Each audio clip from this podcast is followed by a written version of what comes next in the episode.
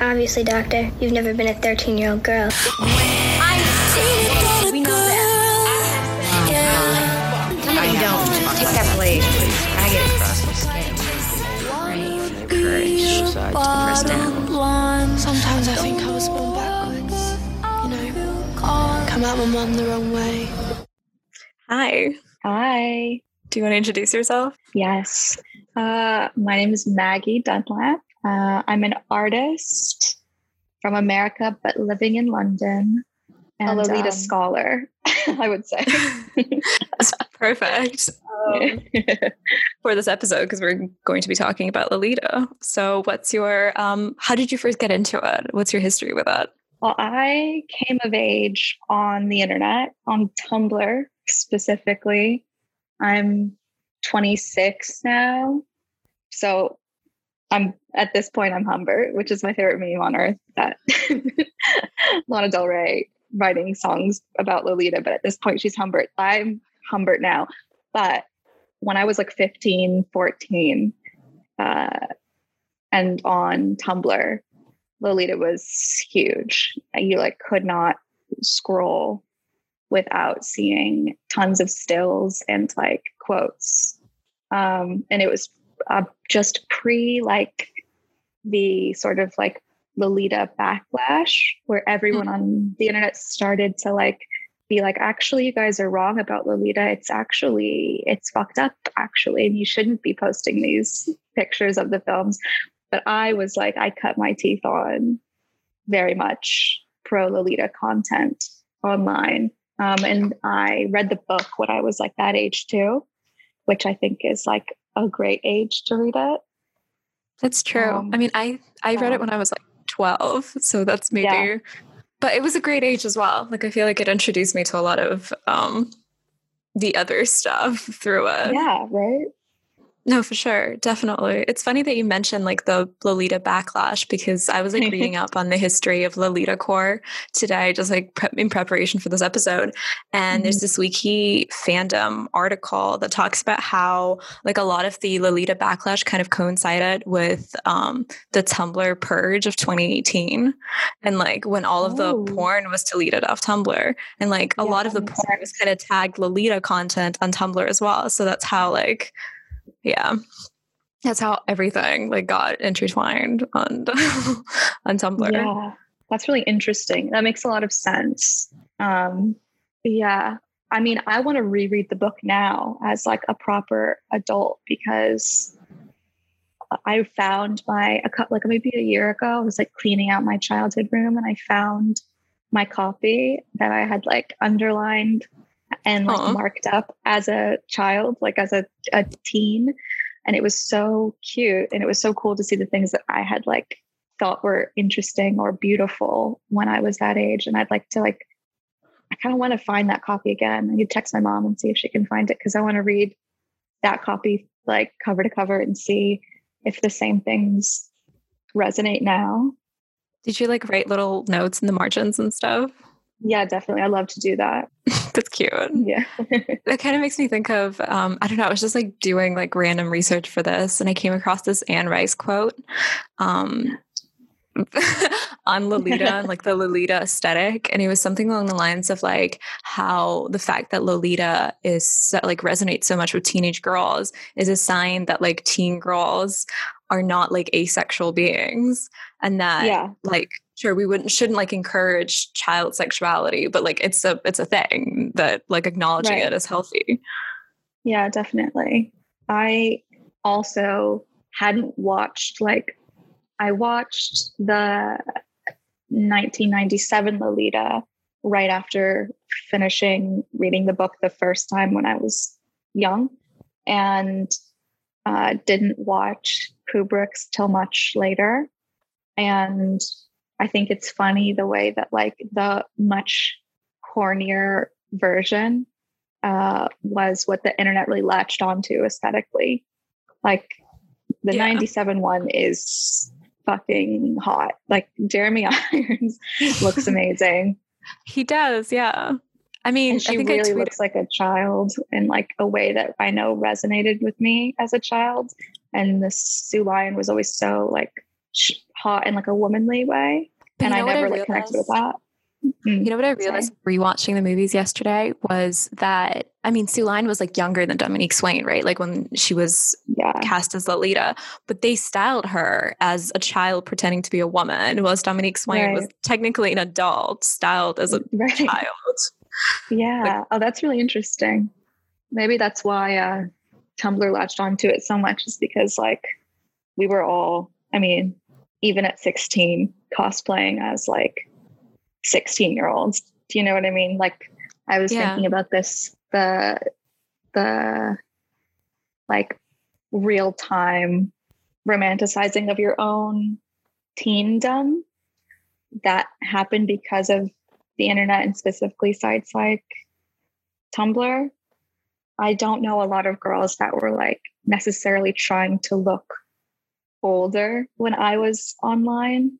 I think Yeah. it's like a very that's like hard to pin down now, but I think that there was like um a sense of like leaning into your youth as like fetish object uh when you were online at like 15 to 16 years old. I mean, And I'm not making like it's not a that's not like a qualitative statement of it. It is just like something I've clocked. No, that's true though. Like I, I saw this meme yesterday. It was like a whisper out meme, and it was something along the lines of like, um, "I think I'm going to kill myself when I'm no longer a teenager." And it was like clearly posted by a teenage girl, and like yeah. Yeah. there was something about like no longer like when you turn like 20 whatever, and you're no longer a teen, and you're like, "Wow, like." I'm no longer, yeah. Yeah. I'm no longer like a fetish object. And you start thinking of all the things that you didn't do as a teen, like I don't know, having an affair with like an older man or something. And you're like, wow, I really like missed out. Like I'm never gonna, I'm never gonna get to experience that. Like teen pregnancies as well. I know people are into know, that right? idea. Yeah. That's yeah, that's so true. I think think that's why I also liked sorry, go on. no, no, no, go for it. I think there's like a slight delay, so um. Oh, that's classic. I'm sorry. Uh, Okay. I was just going to say that I think that's why I initially liked Lana Del Rey's music so much and still do because I just love her. But yeah, um, because she was like singing about things that I definitely wasn't experiencing. And I wished that I was. Like I was in like a, a non-age gap a relationship for my whole like teen years. So I wasn't like a bad girl, like uh, sneaking out and like having an affair with an older man. But I appreciated the like aesthetic of it. And I lived it vicariously like through those first few uh, Lana Del Rey albums that were Right. like very Lolita-esque. I mean, it's the. I mean, there's so much like media in general created for that kind of niche, though. Like I was thinking about like Yeah. the movie Crush with Alicia Silverstone as well. Like Yeah. the whole idea of like lusting after an older man. That's definitely. I read this essay also like in preparation for this, and it was all about how like you know the, the idea of an nymphet is specifically a male thing, uh, Mhm. where like an older man projects an idea of like a desired nymphet onto a younger girl and she either Mhm. reciprocates or she doesn't but it's like the relationship imbalance is implicit in there while as and the point that the article or whatever the essay was trying to make is that women don't have anything like that but i think that's untrue Mhm. i think in the age of the internet and like living in this like huge archive of all of these like different like media pieces of media and stuff i think girls are starting to realize the power that teenhood holds and as you said like Yeah. it becomes a fetish object where like dating an older man or like fantasizing about an older man that's like that's like a new like the relationship is there as well Yeah, definitely. I mean, I think the the power conversation that people have on like all different levels, like in uh like internet spheres where there's a lot of like very opinionated young girls talking about um, power dynamics on one end of the spectrum. Um, there's also like a discussion to be had that has been had, but maybe I'm just not as like present in those spheres online, so I don't see it as much. Um, of like the power that you have as a teen girl, and that's what like struck me about uh, some parts of Lolita. I need to reread the book to see if it's that present, but I felt like in the 97 Lolita, there was um, this like indirect seduction that she has that is like totally contingent on her being young and like uh, quote unquote disempowered or like the sort of holding less power than her older male um, pursuer. But it always like was obvious to me that she had all of the power, being like the young, uh, like she had her whole life ahead of her. I mean, she doesn't actually because it doesn't end that well, but yes, like the object of youth, she has the power of youth that like older men will always try to get close to by getting close to her. And I think she like wields it clumsily and like it's not always at the surface, but I uh, do feel like it's there. Less so in the Kubrick version. Um, I mean, kind of, but I think the power that she holds in that version, I think it's more about like the aesthetic of that. I think the fact that she's styled yeah. as an older woman while she's a young yeah. child is kind of implicitly like it's implying that she knows yes. what she's doing. Sure, right? Yeah, it's like less definitely. I mean, there's this one scene in the 1997 version that, that, that like makes me think of, you know, where they're in the car, like right after he picks her up from um, camp or something. Oh no, no, after the right. hotel night, like after they spend the mm-hmm. night together for the first time, and right. she's like, "Oh, I want to stop by the gas station." He's like, "Why?" And she's like, "Well, I heard inside it was a Daisy Fresh girl, and you ruined me, and yes. I'm gonna go call the police." And he like, you know, like his his face like changes color. He's like sitting there shaking, and she's like, "I'm just mm-hmm. joking," and then she like runs yeah. into a gas station, but she definitely that is not to say that I don't like want to get canceled for this or anything. It's like it's still not okay, whatever. But it's like it's I mean that still, goes without saying, but yeah, yeah. But like the fact that she knows what she's doing for sure, and I think that's Definitely. implicit in the book as well. Mm-hmm. I also think that like I don't know if you remember or if like in your research you saw the specific like mantra that people had online of like saying Lolita is not a love story. Yeah, which was always so funny to me because I'm like okay, all right, sure. But like, there are some genuinely really romantic parts of it. And like, yeah. love stories can be, or I think the most interesting ones are like deeply depraved and uh, dark and uh, involve like murder and like, yeah, you know, murder, suicide, or it wasn't love. yeah, that's exactly right. that's right. no, but I, I think you're right. I always found it really funny that that was like, yeah, like a mantra that people like would just repeat. And it's like every time somebody like would post like a, I don't know, like a set of like um, images or like stills from Lolita, it'd be like, yeah, like Lolita is not a love story. Like don't mm-hmm. romanticize mm-hmm. it. Like, right. and it's like, well, I mean, it's not, is it a good, is it a healthy love story? Whatever a healthy love story means. I mean, probably not, but like, yeah. it's still a story about love and obsession and longing yeah. and yearning and all these other things that like, make up a love story. Yeah, exactly. I think it's um I get uh it's very funny. I get like put into a lot of edits. So like instead of Tumblr, there's now like a culture uh on Instagram and like, you know, I'm not telling you this, you know this very well, but yeah. the listeners, I don't know if they all know, there's like um the Lolita pale goth like teen girl um, community has moved to Instagram now, and uh, I get like put into a lot of video edits that usually consist of like clips of my work and then like pictures of me and then like uh, pictures and clips from Lolita, the 97 Lolita always. And then like a, a Grimes song over it or like a Lana Del Rey song. And it's I love it because like I make work that's meant to like live on the internet and have a life of its own online and like specifically uh, plays on the things I know get circulated. But uh, it's funny to see those the girls who are doing it are like 15 or 16 and they're like grappling with how to uh, use these themes, like how to reckon with them. And they like to like oftentimes will like do a disclaimer about how like they're not romanticizing Lolita by like making an edit with a Lana Del Rey song and then pictures of like girls from Tumblr and and like clips of the film. And I I it's like breaks my heart a little bit, but I'm also like they'll they'll get there. Like they will, I think, through their work, you know, get to yeah. a point where they don't feel the need to make that disclaimer anymore. But there's like a, because I get tagged in a lot of stuff like this, I do also then see arguments that girls have with each other online about like what is and isn't okay to post in regards to Lolita. There's a lot of policing.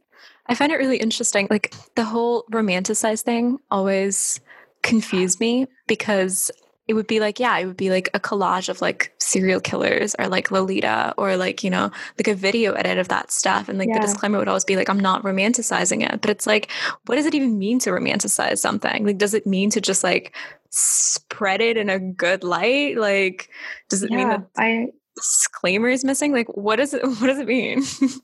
I really don't know. Something I think about a lot because sometimes my work like intentionally i sort of intentionally inserted into those spaces because i think it's an interesting audience to play with kind of not in like a horrible way but in like a you know i'm doing a prank or whatever.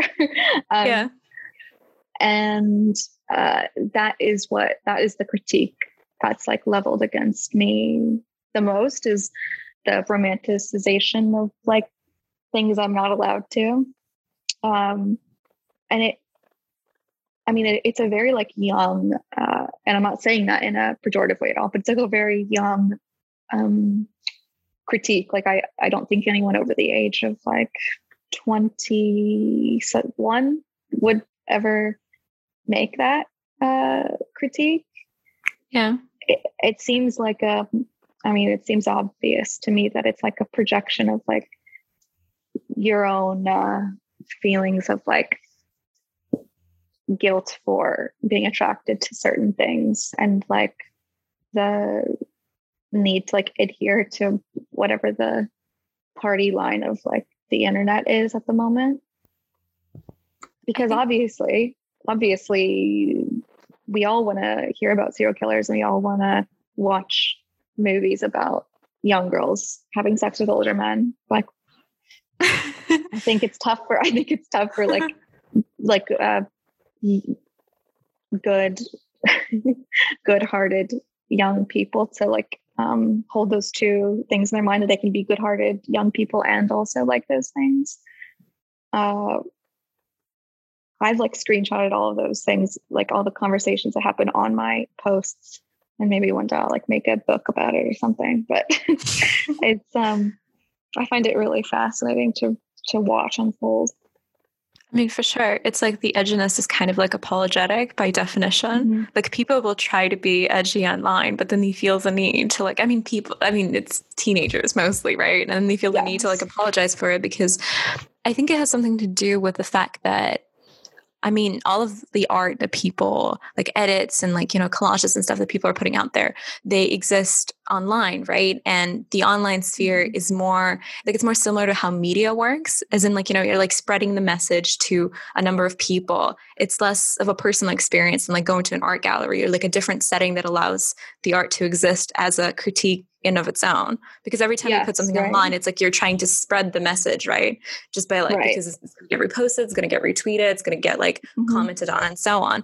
so it's like i think people have a hard time sort of reconciling those two ideas right that it's like mm-hmm. you can be critiquing it while also engaging in it and so they, yes, they try totally. to do that by like putting those disclaimers up or like or like mm-hmm. yeah feeling like super apologetic about it it's like oh you know like yeah. i I'm I'm attracted to this, but like I know it's fucked up. So like please don't right. hate me. yeah, exactly. Yeah, that's actually a really good point. It makes me think what do you think that an adaptation of Lolita could be done today? Or what what do you think it would look like if it was? That's a good question, actually.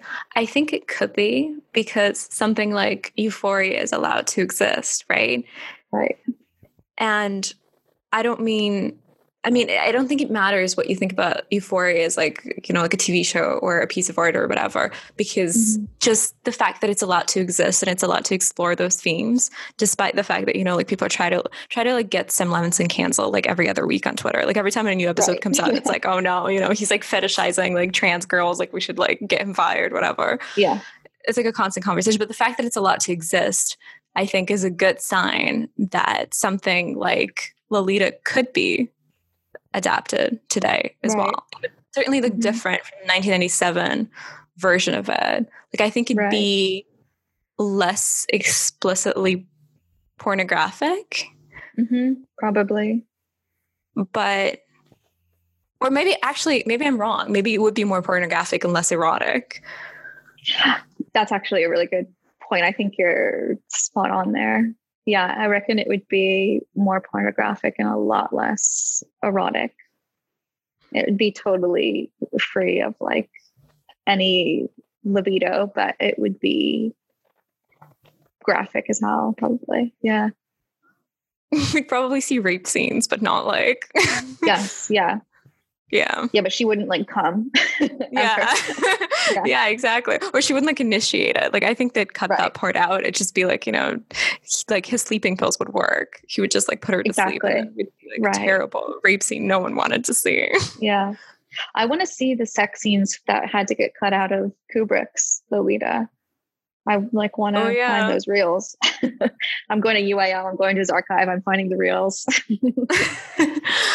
um, yeah, that's a good point. Actually, I'd like to see those too. That's interesting. Yeah. But I mean, Sue Lyon as Lolita is fascinating because her Lolita has so much sort of character and libido of her own, but it's the mm-hmm. opposite mm-hmm. of Dominique Swain's in that is it's way less erotic because it's way less innocent. Yes, and because right. she's meant to be playing like a 17 year old version of Lolita rather than like a 13 year old one, there's mm-hmm. a lot more awareness to it as well. Right. Yeah. It's like she's hot because she possesses herself and like there's a lot happening under the surface of her performance in a very adult way.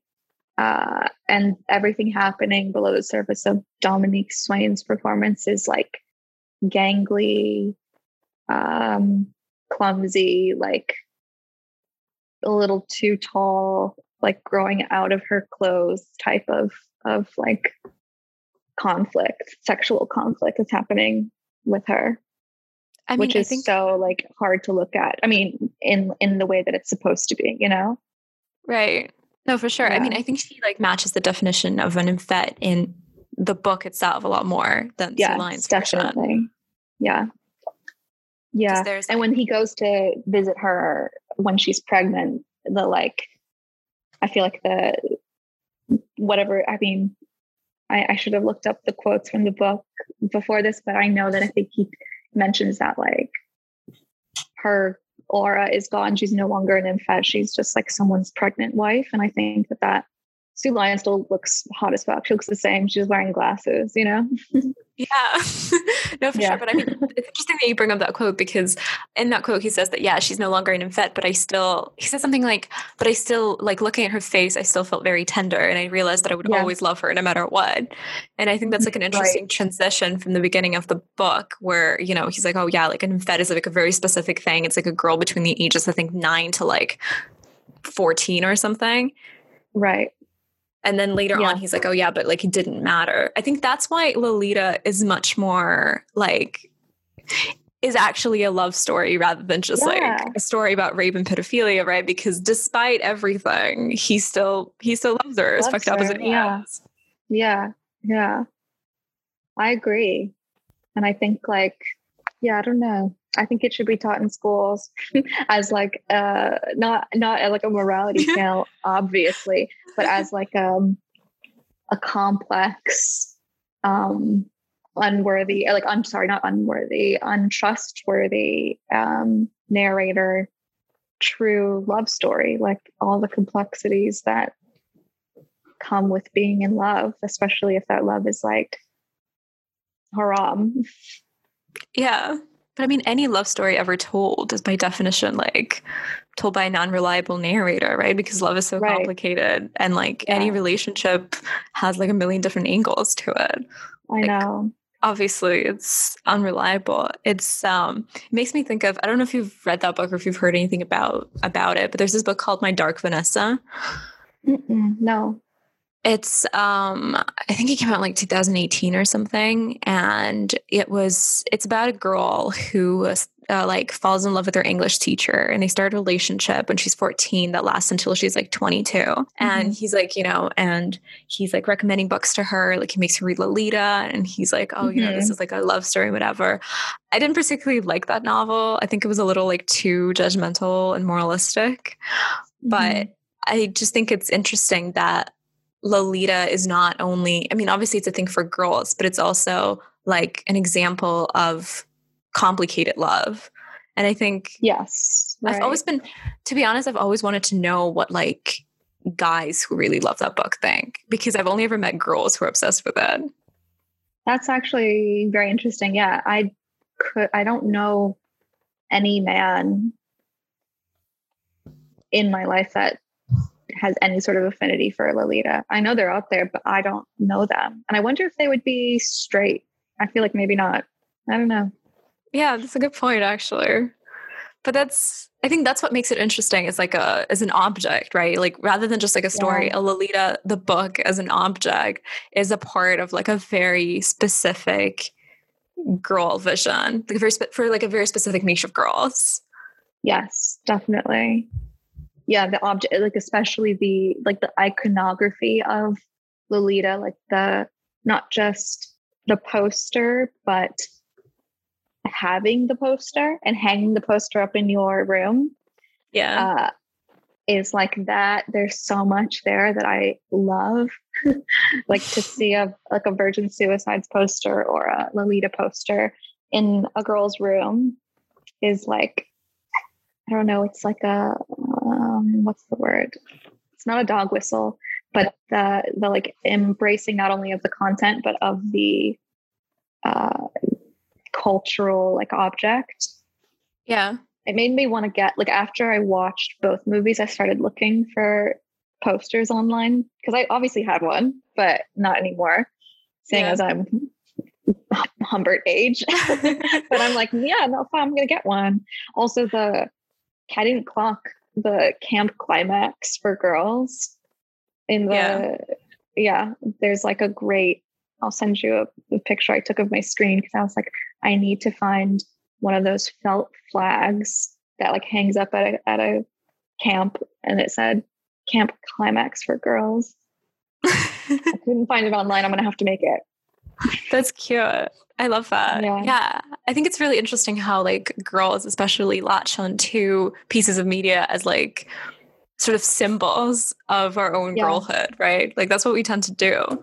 It's like it's not just like objects specifically because obviously Lolita comes with like a number of different like um like physical objects. I don't know, like the heart-shaped glasses or Yeah. um like the lollipop or you know, like Milkmaid braids and all of that. But it Mhm. also like the idea of it exists on its own.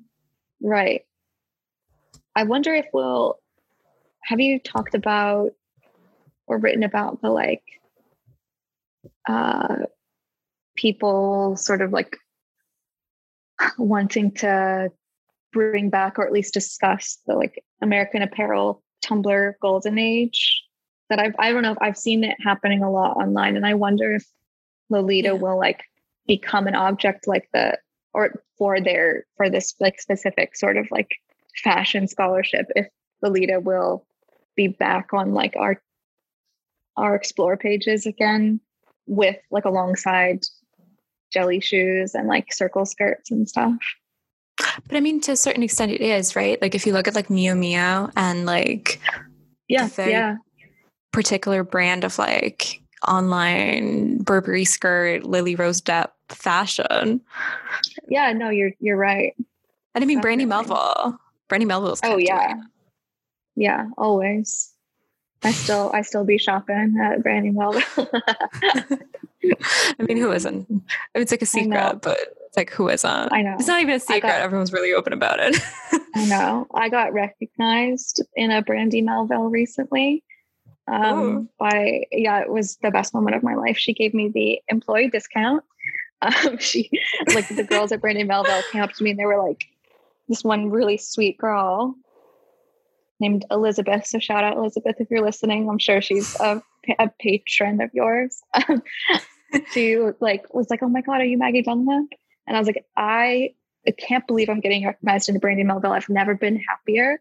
Makes me feel so good to know that the girls, the hot teen girls working at Brandy Melville, stand me and will give me the sixty percent off, whatever it is, employee discount." I mean, of course they do, though. I think, Yeah, yeah. I mean, obviously your art means a lot to all of us. It's meant a lot to me. So, No, shut up. Oh my god. You're kidding.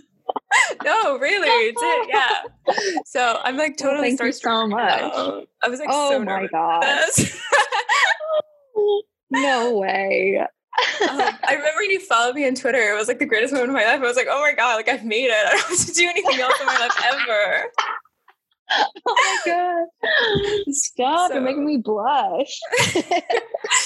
um, but um, yeah, it's totally true. But we can move on. We don't have to talk about That's it. so sweet. no, keep going. No, no, I'm kidding. I'm kidding. oh, that's so sweet though. But um, I mean, since we started talking about your art, I wanted to ask you. So Mhm. obviously, um, you wear Victorian clothes or like Victorian dresses. Quite a lot. Hell yeah. Yeah. in the images you post in the videos and obviously the victorian era um, represents a kind of like sexual um, repression do you Yeah, think in a way it's connected to your like teen experiences both lolita and how you like you know thought about your own sexuality at that age That is such a good question. I I'm mining my brain for an answer that is as interesting as that question. I think that it, it was like a product of being online and like not just online, but like a member of a very niche online community. Um, and less so, maybe less so an expression of my teen sexuality, but I don't know though, maybe not. I think there was something. Well, I'm trying to find the right words. There was something happening online that involved like pictures of abandoned places, which is still very much present in my work, and like girls in nightgowns and Victorian clothes and like old dolls, like collecting dolls, which I also also do still. Um, yeah and the sexuality of that was like never necessarily um, at the forefront of these images, but there's obviously some like dark sexuality there in like being 16 and wearing like uh, a Victorian gown, like buttoned up all the way to the top and like goes, you know, it drags on the floor behind me. Like that yeah is inherently sexual. Um, but I think I was always sort of like, well, have you read? I mean, I'm sorry if you've talked about this already and I've missed it, but have you read uh, Flowers in the Attic? no i haven't actually Okay, that's actually this is huge. This is huge. So, Flowers in the Attic. The Attic is a V.C. Andrews book. It's like a gothic young adult book. I want to say, um, and it's about. It's another like sexually deviant love story. It's about incest. It's about these like children who get sent uh, whose like parents die, they get sent off to live with their evil grandmother. They live in an attic and they fuck. like the brother and sister have sex. and it's very much like dusty uh, dolls and rocking chairs in the attic and having s- your first sexual encounter amongst those spaces. Uh, and and I think that that was a big influence on not only me, but like all the girls and the way we dressed online uh, in this specific time in internet history. Um, but even that, like even referencing that, uh, it's like more about being in a big creepy house uh, than the sex you're having in the big creepy house. That's a little bit more like below the surface. Right. But I mean, I think big creepy houses mm-hmm. kind of mm-hmm. imply a presence of like well history right because it's like dusty yep. meaning old and they're usually abandoned so that implies that something bad happened in them so yeah. and the bad if we're thinking you know houses if we're thinking family we're talking about mm-hmm. incest mm-hmm. always. We're talking, incest is there incest is on the table definitely yeah no it's true and the like house has i mean now i'm really getting like my postgraduate degree, but um, like house as uh, like uncanny womb, like uh, yeah. an uncanny womb in that it like a haunted house, like births death. uh, it's like a like a inverse of of what it's meant to be, the haunted house. I love haunted houses. I know this is not directly related to Lolita, but it feels like it was in the cultural like milieu of of the internet. The haunted houses, the Lolita, Flowers in the Attic. What else? There was like other stuff that impacted me so much as a as a, a young adult that it's still like what I'm making work about now. I mean, when I'm thinking about like Victorian gowns, I immediately think of like picnic at Hanging Rock and stuff. And like Yeah, exactly that's also very particular. I mean, it's not even incest, but it's a taboo kind of love, right? Like there's a semi like lesbian, yeah, like female friendship obsession thing going on in that movie.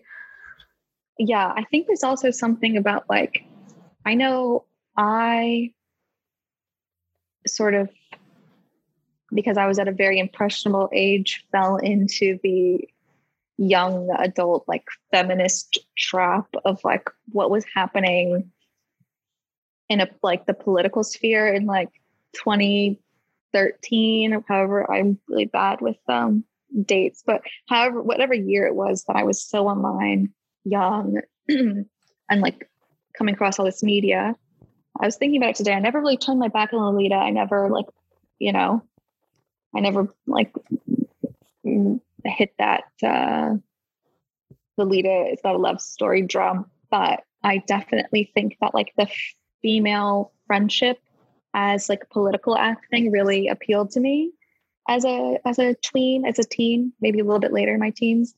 Um, so the aesthetics of like picnic at Hanging Rock, virgin suicides, um, early like Petra Collins photos, the sort of like embracing the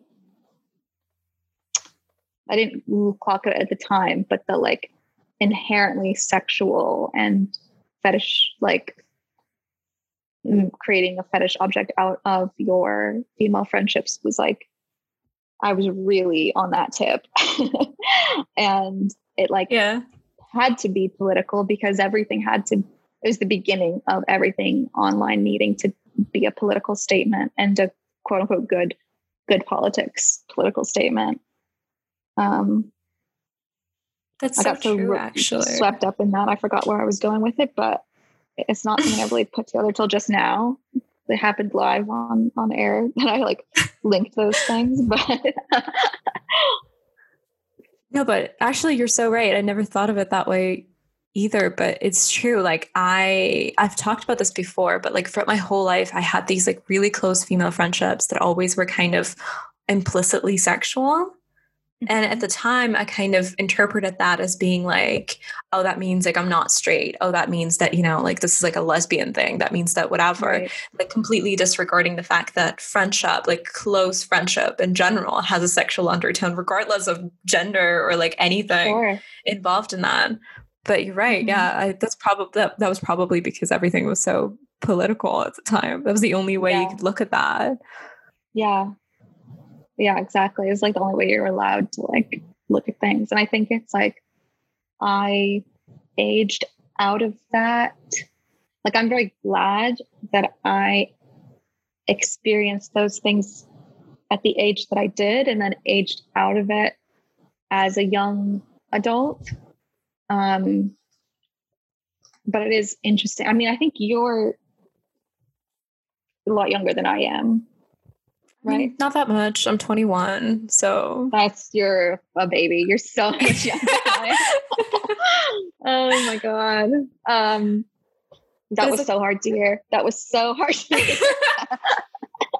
It's like that thing we were talking about in the beginning. Like once you're no longer a teenager, you just feel like Oh, old.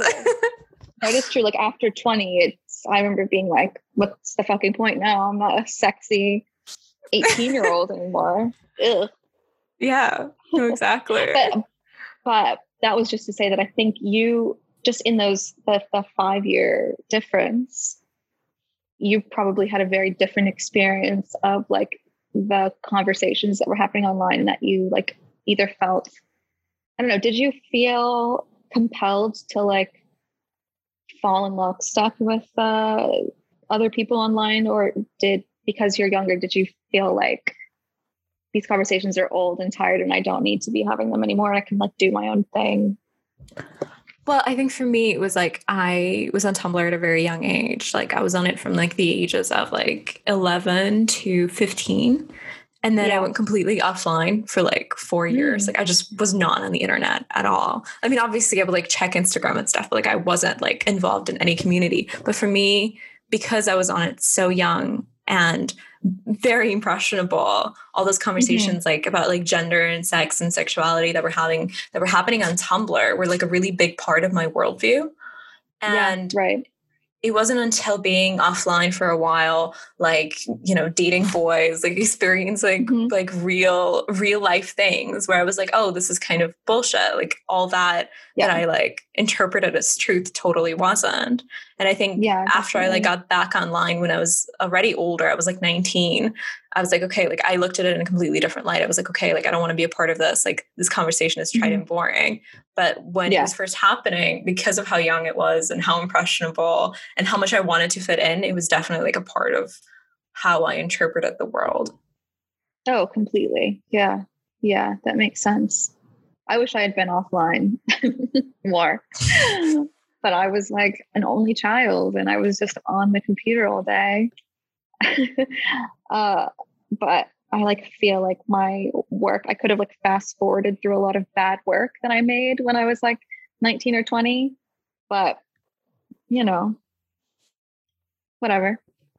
I wouldn't, I probably wouldn't be making the work I'm now if I hadn't like had that full like experience, that full 180, um, sort of like watching the rise and fall of online feminism, third wave. Was it third wave? What I don't even know. I'm not a feminist anymore, so I don't. I don't know what Whatever wave, was I got swept up in. What what riptide? What feminist riptide I got pulled under?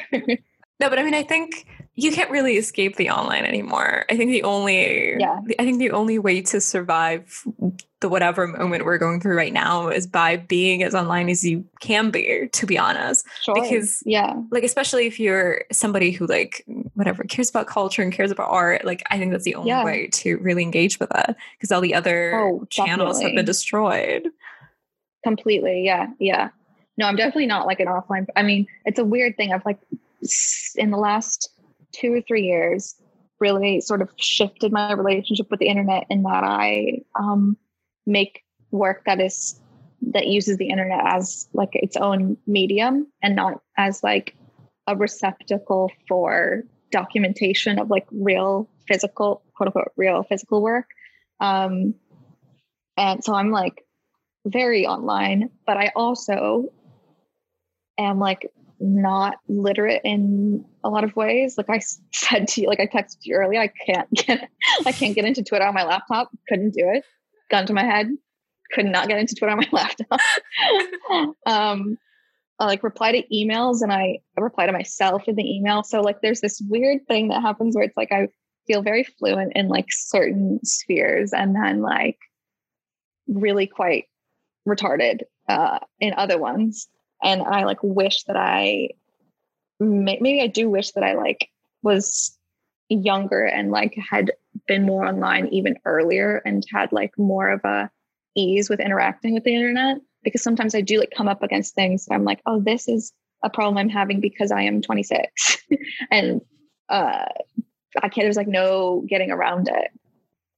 But the internet is because... for the youngins. And I'm not saying that in like a bad way. Like that is it should be. Uh I think it's a great thing. It's for the children, but like yeah, I don't know. But do you think it has something to do with the fact that as an artist, you tend to look at the internet as like a collection of images? It's like a visual mm-hmm. medium rather than like a physical realm that you like enter or whatever. Yeah, probably. I do think of it. I do like, I also, in like interacting with a lot of culture, like s- subculture is not the right word because there really is no longer any subculture, but like interacting with certain communities online, I think I do approach it aesthetically and like as an artist, like mining like a, a collection of images for content and for uh, inspiration and less like yeah entering into like a, a real space. Like i definitely yeah i think the way artists or some artists interact with the internet does like color how they can like exist within it. Like i think i felt i've always felt like a distance from like i said earlier those conversations that happen literally like on my work that i've that i've made to be circulated online. The conversations that happen right under those images feel so distant from me because it's like more those are more images too, you know? Yeah. That makes sense actually. Yeah. yeah. I think it's interesting to look at like internet commentary as like a part of the art piece itself. Mm-hmm. Sort of like life engagement with the artwork. Yeah. Yeah. I mean, I'm doing like a lot of stuff I'm doing now is totally like reliant on the commentary that happens alongside it like using that as part of the part of the work like an online performance and performance is like people's reactions and um, like the ways that they share it and interact with it i think that's a fun way to to like engage with these with these communities because like otherwise feels like a bit of a brain rot sometimes, you know? Yeah. No, for sure. I mean, I think that's always existed though, right? Like if you look mm-hmm. at it like the way that like Lolita was perceived by the critics and the public alike, like all yes. sort of the negative feedback, all the, you know, all the I mean, it was a completely trashed in the media, right? Like the fact that it was like right. published by Olympia Press that was like basically like uh, an erotica slash porn publisher. The fact that it was yeah. like sexualized from the beginning mm-hmm. and perceived as such makes it even more interesting. Like, oh, sort of like, completely like that. That adds to its like aura, like the ex, the aesthetic experience of Lolita is like you cannot uh, detangle it from that aura that it it has, and that's like what makes it, I think, such a like a lasting work of art. Besides the fact that it's an incredible work of art, the book, um, like I think it's um, its impact. Like before I even like when I was a child, like truly a kid, I like knew the image of the poster and the tagline. How did they make a movie of Lolita? Before I knew what Lolita was, and I like had no idea why they couldn't make a movie of it. Yeah. But I like knew that they couldn't, but they did. And like that's what made it such a like a exciting like piece of uh media to engage with from like a young age is that it had like it was haunted. Yeah, that's true. It is. It's totally haunted, mm-hmm. but that's kind of what makes it a hot object, right? Like that's why it's yeah. so relevant to this day as a thing because because of its history. And it's like, mm-hmm. I don't know. Mm-hmm. I just remember like, um, I don't know if you've ever seen that show. It's it's a pretty bad show, but like Pretty Little Liars. Um, I've not. Um, it has like a whole cult following online as well. I mean, I say it's bad, but like I totally watched it, but like later regretted watching it. It's like one of those things. But Yeah. there's this whole um like there's this whole like sort of like subplot where the so it's like about a group of girls um and sort of like the the leader of the group goes missing in the first episode Mhm. And then sort of like the friend group is shattered one of them moves away and then she moves back and sort of they start hanging out together and they start getting like these like um anonymous messages from someone called Right. a who's like trying to blackmail them into like Right. revealing all of their secrets and stuff and um and then it turns out that like the, the the girl who went missing and then was like later on found dead is um was basically like somebody who like was you know obsessed with Lolita and the cult of Lolita and was Really? like having yeah and she was like having um she was like having an affair with like an older man and like there's this whole like subplot about it but like I think that was I think it was like 10 when the show was popular and I remember watching it and I think that's actually Right. like how I found out about Lolita I was like oh okay like Alison and Pretty Little Liars is like reading Lolita and stuff and like these these there's these like the show is really like badly made it's like has, like, Sure. a ridiculous budget but like um there are all these like pretty cool shots of her you know like red lipstick and like a black coat like reading Lolita at the hairdressers so Oh my gosh. That's really cool. um it's pretty hot That is hot. I'm down. I'm just trying to remember if there was like a reference to because it's like Lolita is just referenced in basically everything. I'm trying to remember if there was something that I saw that made me want to read it, or if it was just like I had always known of that image of the poster.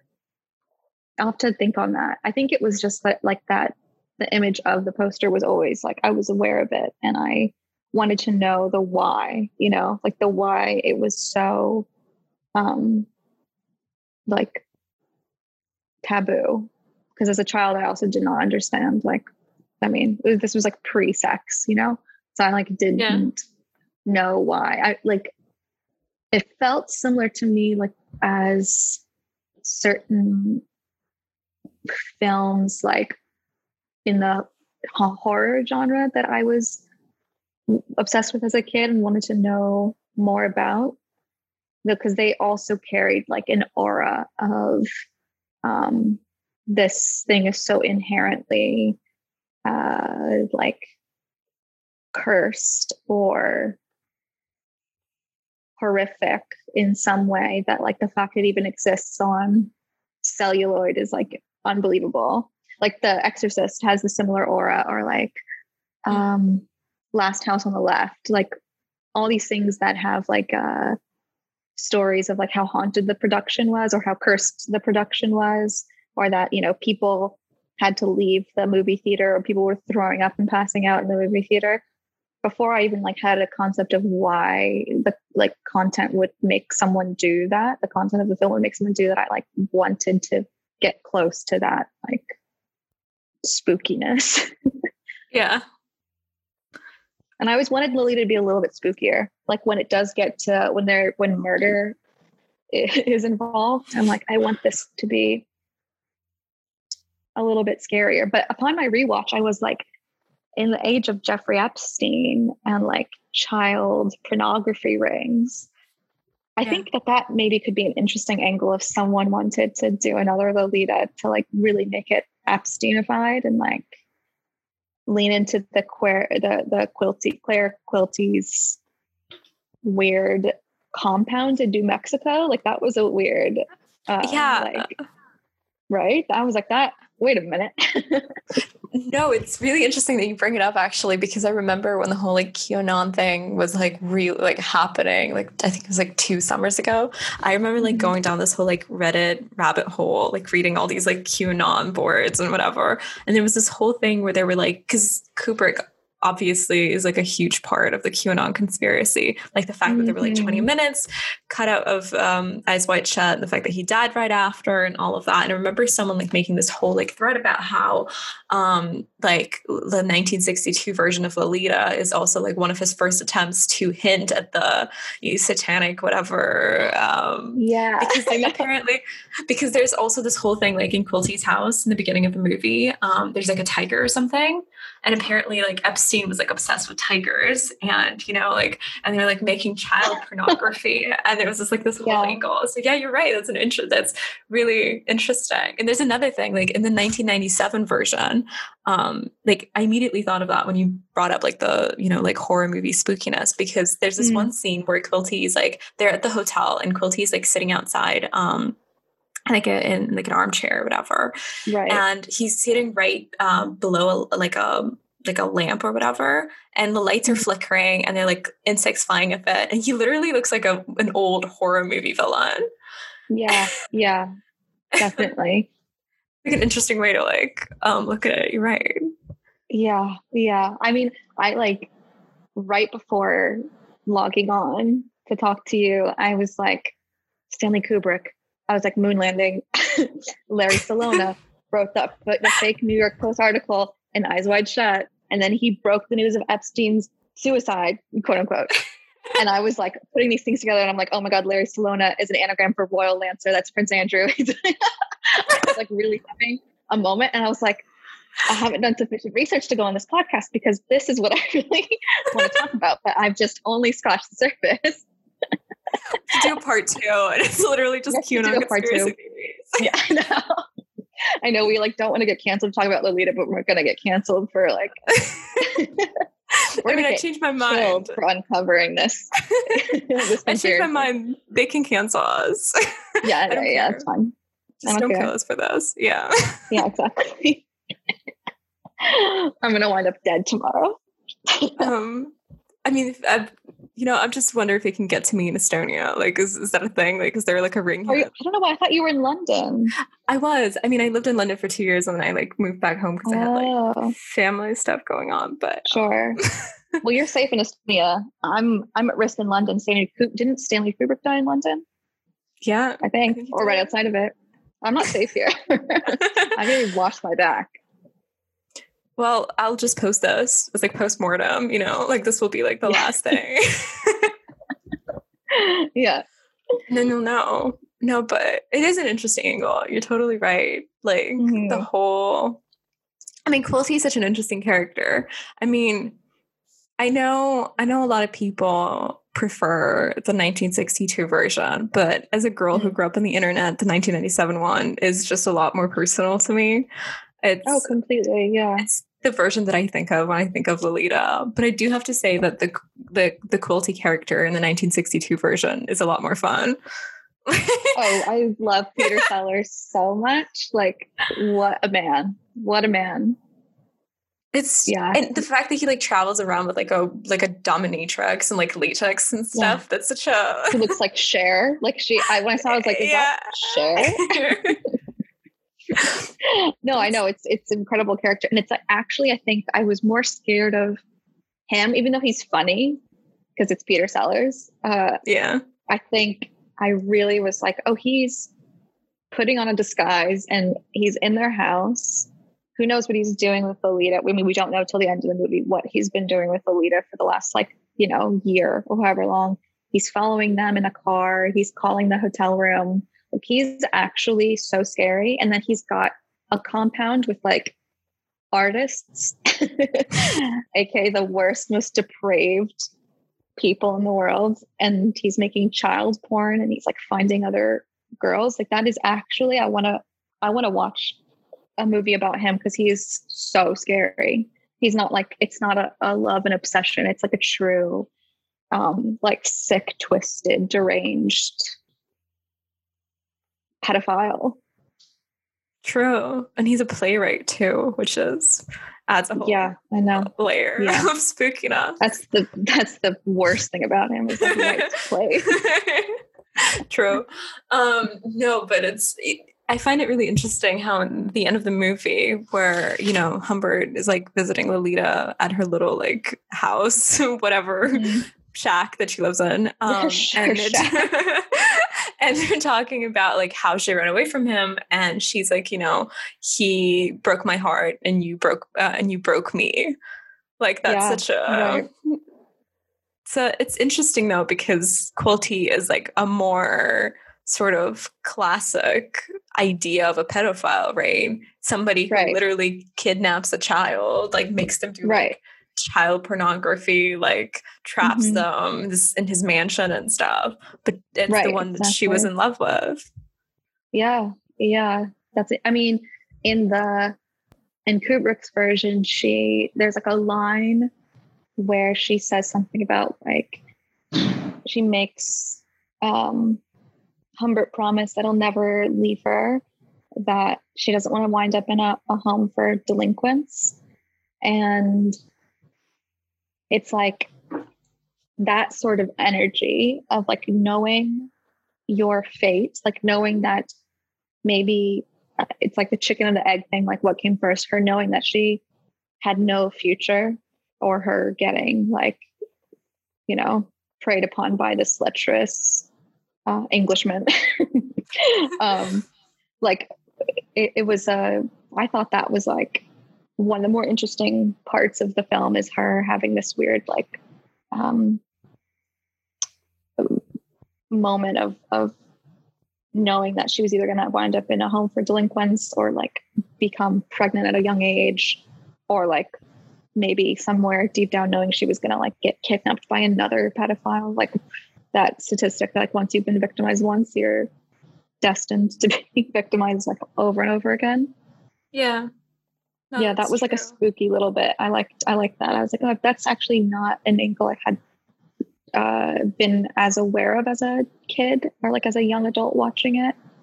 And as like an old ass adult watching it, I was like, that is quite cool actually to have like a, a moment of like her zooming out and seeing her life um, in this really quite depressing way makes her like such an interesting character. It just makes me think of I mean, you're right. Like, it's an interesting angle. Yeah. Like, I think it makes me think of like Lana lyrics, you know, where like, I don't know, this is what makes us girls or whatever, where she's like singing yeah. about how, like, when you're like a troubled teen girl, like, you know that there are only a couple of paths that you can take, right?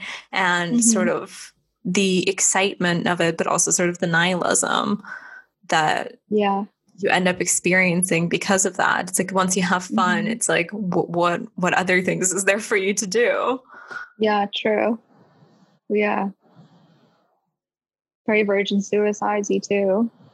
Yeah, no, that's that's true. I think all of these like pieces of media that girls end up like latching on to have a sort of because I think for girls, especially teenhood, like being a teenage girl is something you don't ever really quite recover from. Yeah. Mm-hmm. Because most That's of your true. influences and your everything just, you know, you get formed as a human being during that period of time. And it's like you are never quite that hot, quite that powerful ever mm-hmm. again. And for women, right. like young age and youth is much more important than it is for men. And that's not like right. a that's not like I'm not saying that's bad. It's, this is not like a feminist statement where I'm like, oh, you know, we should change no, no, that. It's like, no, we, we shouldn't. It's like a fact. Yeah, it's just a fact. Yeah, and not that yeah. we should even change that. Like, I think that's quite beautiful in its own in its own mm-hmm. way. But it's just it's something that yeah, you always end up knowing, and so yeah. there is yeah, there's a kind of like nihilism to it where it's like, mm-hmm. okay, like what other I've been talking about this a lot, like and like the last like three episodes that I did, but I think like being 21 now, I'm kind of desperately looking for some kind of way to transition from being a girl to being a woman. But those mm-hmm. because now especially like it's so like, you know, devoid of anything that like ties it to biology or like anything that yeah, seems right. real. So it's like how how do you define like if your teen years were so had such an impact on you how do you become a woman without like do you still see true to your teen influences do you let go of them like i don't know do you get Yeah. pregnant at 22 and like just let go like what do you do Oh my god, I know, right? I know. Yeah, it's like and it also never, I mean maybe I'm overstepping and like speaking for women um on the whole, but I feel the same way at 26. Like there's always this like um feeling of the like what how how will my power change as i like age like with every year that goes by am i losing it or am i gaining a new type of power or like what? I don't know. It's an interesting one. It, it never really ends. There's never like a definitive answer. It, it feels like being a teen is the only time there is sort of definitive answer of like this is where your power lies. Um, it's going to last for like five years or however long. Uh, and then after that you're always going to be trying to figure out how to square your current status as a woman with like your previous status as a girl. Um, which i think it's an interesting problem to have. Like i think it could you know make for some exciting like breakthroughs in in therapy sessions and maybe a little less interesting art. But like i think it's a i think it's like a uh very uh, beautiful place to like sit in the world like in that gray area of like no longer britney spears you know? Not a girl not yet a woman. Yeah. No that's true. I think that's maybe why lolita as a character you know dying at a young age is so symbolic as well is that Mhm. yeah she was no longer an infant at 17 when she was pregnant and married but Right. she wasn't a woman either and she Mhm. never became one so right she yeah exactly did the i mean i forget if the the first nymphet that he falls in love with when he's writing and he's talking about his like boyhood and he meets the girl on the beach i think. This is all from memory because i did not look this up. But does she for some reason i have a memory of her dying as well at a young age or maybe she's just Yeah. like preserved in amber in this moment in his in his memory No, no, no. She dies. Like they fall in Yeah, love when he's a boy, and she dies before they even get a chance to like say goodbye. She dies like when they're on vacation still. That's So right. Incredible. That's incredible. and so that's why he like, you know, her his love for her is still preserved in that like adolescent form. So Mhm. like she died, he grew up, but he cannot feel any like romantic or sexual attraction to anyone who's older than the age that she was when she Right. died. So yeah. In any way, Lolita is a love story, even if it's not a love story between That's- Lolita and Humbert. It's a love story between Yes. Lolita, uh, between Humbert and um, Annabel. Yeah, exactly. That's oh my god, I love that. I'm actually now really stoked to reread this through that lens. I'm also just obsessed with like the dead girl phenomena. That's that's a whole nother podcast episode. but like, yeah, dead girls. that- They're that's huge for me.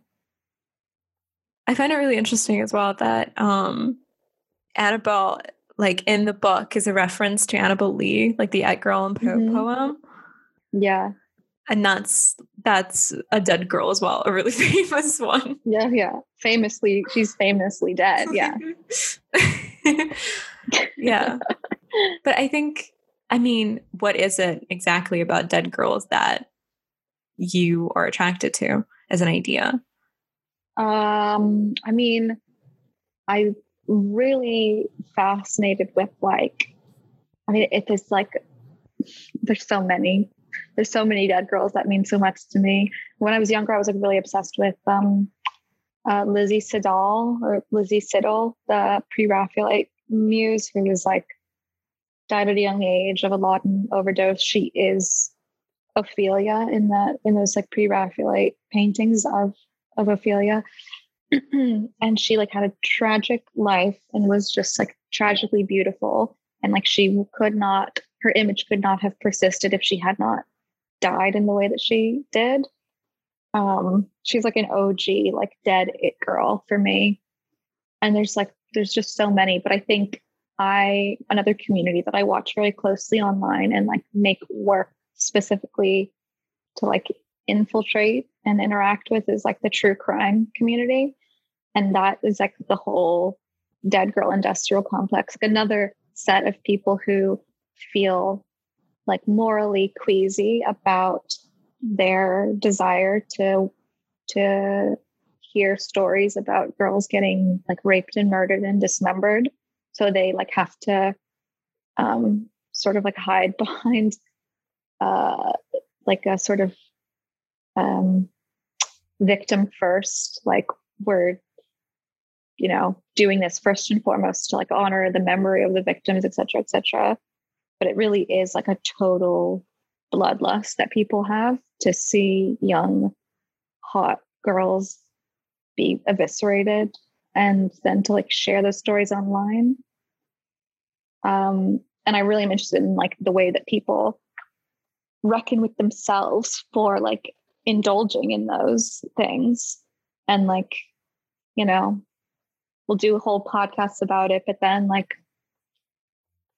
it, it always turns into like a like a social justice restorative justice type of thing or like carceral justice type of conversation rather than just in, a, a pure indulgence in in dead girls it's like a topic i'm i'm so obsessed with and i'm like still trying to figure out through like writing and research and work i'm making but it's um there's there's a lot of that online to like I've got a lot of of raw material to mine. But do you think it's like I mean maybe this is like a big question, but do you think that maybe one of the reasons why people are so interested in these stories of like young hot girls being, you know, brutally murdered and eviscerated is because we are very uncomfortable with the idea of womanhood whatever it means like we got out we got rid of like the biological function of it so now yeah. adult women are just like they don't really play right. any role in society anymore mm-hmm. yeah like the body yeah the the female body as like something to be literally chopped up and like strewn in a field is like I think ticks a lot of boxes for people and like um really for women especially does a lot of like playing on the mind of like what your body means in society now. I hate to say society ever. That was like I fumbled there by saying the word society. I'm so sorry. but yeah, yeah. No, it's uh it's interesting. It's sad. It's fascinating. mm-hmm, mm-hmm, it is.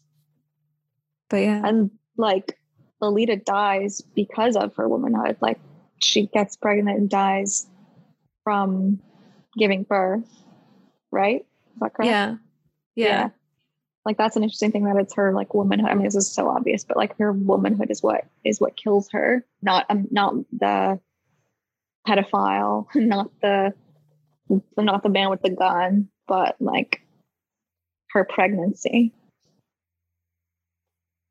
That's true. Yeah. I don't know why I didn't think of that. Like that's such an obvious thing. But I was like, oh, okay, she died during childbirth, whatever. But yeah, you're yeah. right. It is her womanhood that kills her. And mm-hmm. it's like her giving up her life to birth another child that you know is going to be mm-hmm. out there in the world and might get corrupted by other i mean assuming it's a girl but even if it's not a girl you know yeah yeah getting corrupted by like older perverse men mm-hmm.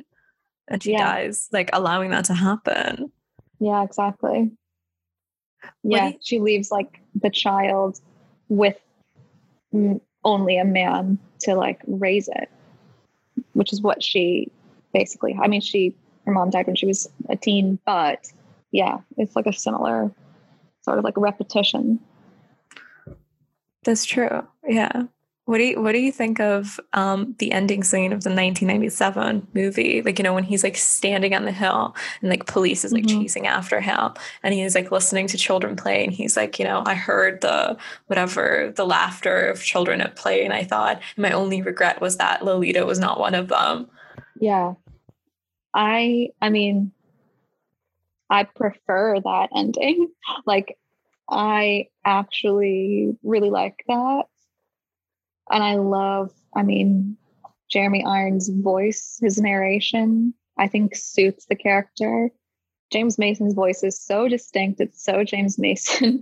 and it like it is actually disturbing because I'm like, ew, that that man's face and his voice are like hard for me to I can't engage with him right now. but um I think that the ending of that that one is like it is a nice uh theatrical like popcorn button to the to the film. And the Kubrick just ends like he's, you know, you're like, oh yeah, then he goes to his house. Like it starts, it goes in a circle, and it's like, oh, of course, of course, he's gonna he's showing up to kill Quilty, which is how the movie opened. But I like the I like the monologue. And I like the poem, the the Rust and Stardust. Obviously, that's gorgeous bit of writing. Yeah. Why? What do you? How do you feel about that? I think it gives it an interesting angle as well because the 1997 version is so erotic and it's been like so eroticized and romanticized online that looking at it in any sort of like, you know, perverted way seems almost weird because it's like a right. it's like a tragic pure love story. But then that scene at the end gives it another spin, right? Because it's like, oh, but he knows, he like he knew what he was doing all along. Like, yeah, yeah he was attracted right. to her, and yeah, she tempted him, but like he knew she was a child. So yeah. I think it's it's an interesting note to end a film on because it sort of disrupts everything else that was said before it almost. Right. I think maybe that is yeah, that's I didn't like pick up on that, but that is exactly what it does. And maybe that's why I like it because I think that I remember having a similar experience reading the book. Like in the moments that you're reminded that he is providing this account and it's he's addressing like the jury sometimes and he's like you're you're like you, you quickly brought back into the fact that he is writing this like from his jail cell while he's in trial for murder and he's like confessing maybe only halfway to his crimes is like something that I remember really liking because I as like an introduction to to narrative and to like um first person storytelling. I was like, it's so much more interesting to be reading someone I can't trust, who I don't know um, if I'm supposed to like them or not like them. Like as a reading that as like a like you said you were 12 i was maybe like 14 or 15 i think i think did set me up to like have a um more like nuanced uh relationship with media like that. Because i was like oh i want i want to seek out more things like this where i don't know if i am supposed to how i'm supposed to feel about the person who's talking to me right now. And like in kubrick his like the Kubrick version feels like that narration um, only sort of acts as like pushing the narrative forward. Like it's his diary entries and not a lot of reminding the viewer that it's like a diary entry from prison or like, you know, written to say to a jury. Yeah. I mean, obviously the whole unreliable narrator thing gets brought up all the time. Every time there's like a mm-hmm. discussion about lolita online right? It's like oh you know mm-hmm. how dare you think this is a love story? He's an unreliable narrator. He like raped a child. What the fuck is wrong with you? Like that kind of thing. Mm-hmm. but do you think it matters that he's an unreliable narrator? Like do you think do you think that the audience like sort of having to guess whether or not certain things that he's presenting in a certain light are correct or not. Like, do you think that should be something that we consider when looking at the story? Or is it just like, oh, whatever, like this is the story we have at our hands and this is the way that it's been told. And mm-hmm. like that's all that matters? Um, that's a good question. I mean, I think it matters not in the way that like people think it does. like, I don't think it matters um, because I don't think that art is where we should get our um, morals from, or like, yeah, our, uh, you know, you know, like I don't think it matters in that sense. I think it matters as like um, a way to engage with like stories that are complicated in like a true sense and problematic in like a true sense of the word like there are problems that the uh, reader or the viewer um, should have a like a good and interesting and challenging time pulling apart not like problems that should have like definitive answers. I think that like not knowing i think i like to make I haven't actually not put this together till just now, but I, Lolita's inspired me in so many ways because I like make a lot of my work from a place of like not um, sort of like making clear my intentions or my quote like goals or aims or um, if I am a good or bad person, like if any politics like inherent in my work, I'm pro or anti. Like I, I think that was something I like picked up on from Lolita that I was like, this is actually an interesting place to tell a story from. Like being unsure if like where you stand with the person who's made or who's telling you the story you're listening to. So I think it matters in that way. Um, but not in a, a way that like has like a, a easy yes or no answer. So, do you think that all good art is by definition made by or told from the perspective of an unreliable narrator? Um, hmm, I don't know. I get wary about making definitive statements like that because I realize that I'm always speaking to my own, like how I make my art. So I'm like, so I think that art that I make that I think is good, like what I produce I think is good, is from an unreliable narrator but I wouldn't, you know, I don't want to make a definitive statement about how other people make art. But personally, I think probably yes. Um, like talk about like I'm there's a show, there's a Francis Bacon show up at the Royal Academy right now that I've not seen, but I really am looking forward to. And like I've been thinking about him a lot recently as an unreliable narrator. And he's like a great example of it, that and makes some of the best paintings that have ever been made. But, you know, I'm sure that there's some really good, reliable narrators who make really good work. Um, so I don't want to, I don't know. I don't want to dog on them too much, but I feel like that's kind of rare. But I mean, I think if you're looking at art from the perspective of a teen girl or a teen girl who just happened to grow up, I think mm-hmm. the the quality that sort of unreliable narrator storytelling or art tends to have is kind of what I think a lot of us were and are attracted to, right? Because it's the ambiguity that allows us to exist within that context and continue to fetishize ourselves without questioning it too much. Yeah, yeah. Yeah, that's true. That's definitely true. It's a funny one because it's like that is exactly the type of things that you're drawn to. And simultaneously, I think there is like a real childhood desire to be told exactly what's right and wrong and to feel safe in, in knowing what's right and wrong and who to trust and who not to trust.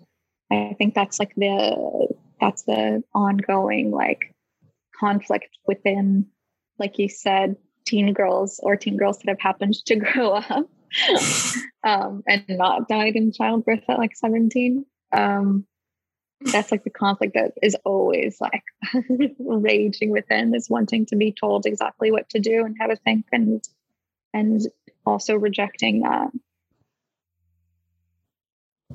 if you if you could go back and change mm. anything about your um, history slash perception uh, with and off Lolita, would you do it? Or are you happy with the role that it has played in your life and your art and your perception of the world? I'm very happy with the role that it played in me as a as a girl and woman and artist.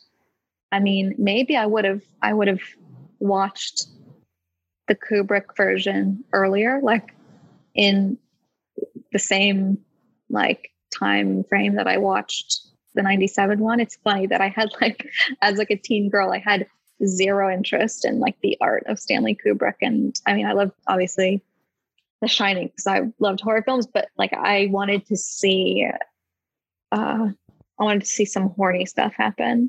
and I think maybe I would have like introduced some more artfulness into my um the way I interacted with Lolita. But maybe not because like you said, there is something like yeah, when I think of it, I think of the images from the of like Dominique Swain jumping up and wrapping her legs around Jeremy Irons. Like those things don't um, exist in the in the um, 62 62 version. Um, and I'm just remembering, I don't regret this at all, but the first time I kind of got canceled online was because I posted like a couple years ago um, when I first started to like think about maybe like three years ago, I first started to think about intentionally like playing with the internet and like uh, leaning into provocation as like a tool to like make work travel through the internet faster. I posted these screen tests from from that 97 version of Dominique Swain and Jeremy Irons, and she like truly has braces still. She's so gangly, and it's uh, shot on VHS, which obviously huge influence on me. I think that screen test has had more influence on my work than than actually the the films have. But like that was the first time I got roundly canceled online, and people got very mad. But I don't regret that because I think that made me um, want to do more of that, be even worse online. I mean, I love the screen tests though because they're very like snuff film like. Like exactly. snuff film quality is interesting. Yeah. I know. I mean, that's something that's like carried on through everything I've made since then, basically. Do you feel, do you have any regrets about, or like not regrets, but how would you alter your relationship with Lolita if, if at all? I mean, this is not like my relationship with Alita as much as it is, it is about well, I think if I could go back to being a teenager, I would definitely have an affair with an older man. Like that's something that's oh, genuinely actually, on my mind a lot. Yeah. yeah, definitely. I Would, Same. Me too. Me too. I would definitely do that. But other than that, yeah, no regrets. I don't know. I think, yeah, I watched the two versions back to back, basically, read the book. Um, mm-hmm. I mean, I like ate up like the horniness of it, you know? Like completely. Yeah. Definitely. So yeah, no, profound influence. Um, love the heart shaped sunglasses. Um, oh yeah. That actually makes me think of something because you're wearing a Marilyn Manson mm. t-shirt right now. You know, like the heart. oh my god, I am. Yes. oh my god, yeah yeah, heart shaped glasses, and Rachel Wood being his little Lolita that that grew up to cancel him. yeah, it's uh, you know, it's an interesting little cultural moment there. oh my just... god, you should have had her. She should have been your guest to talk about Lolita. I'm sure she'd have some really interesting things to say.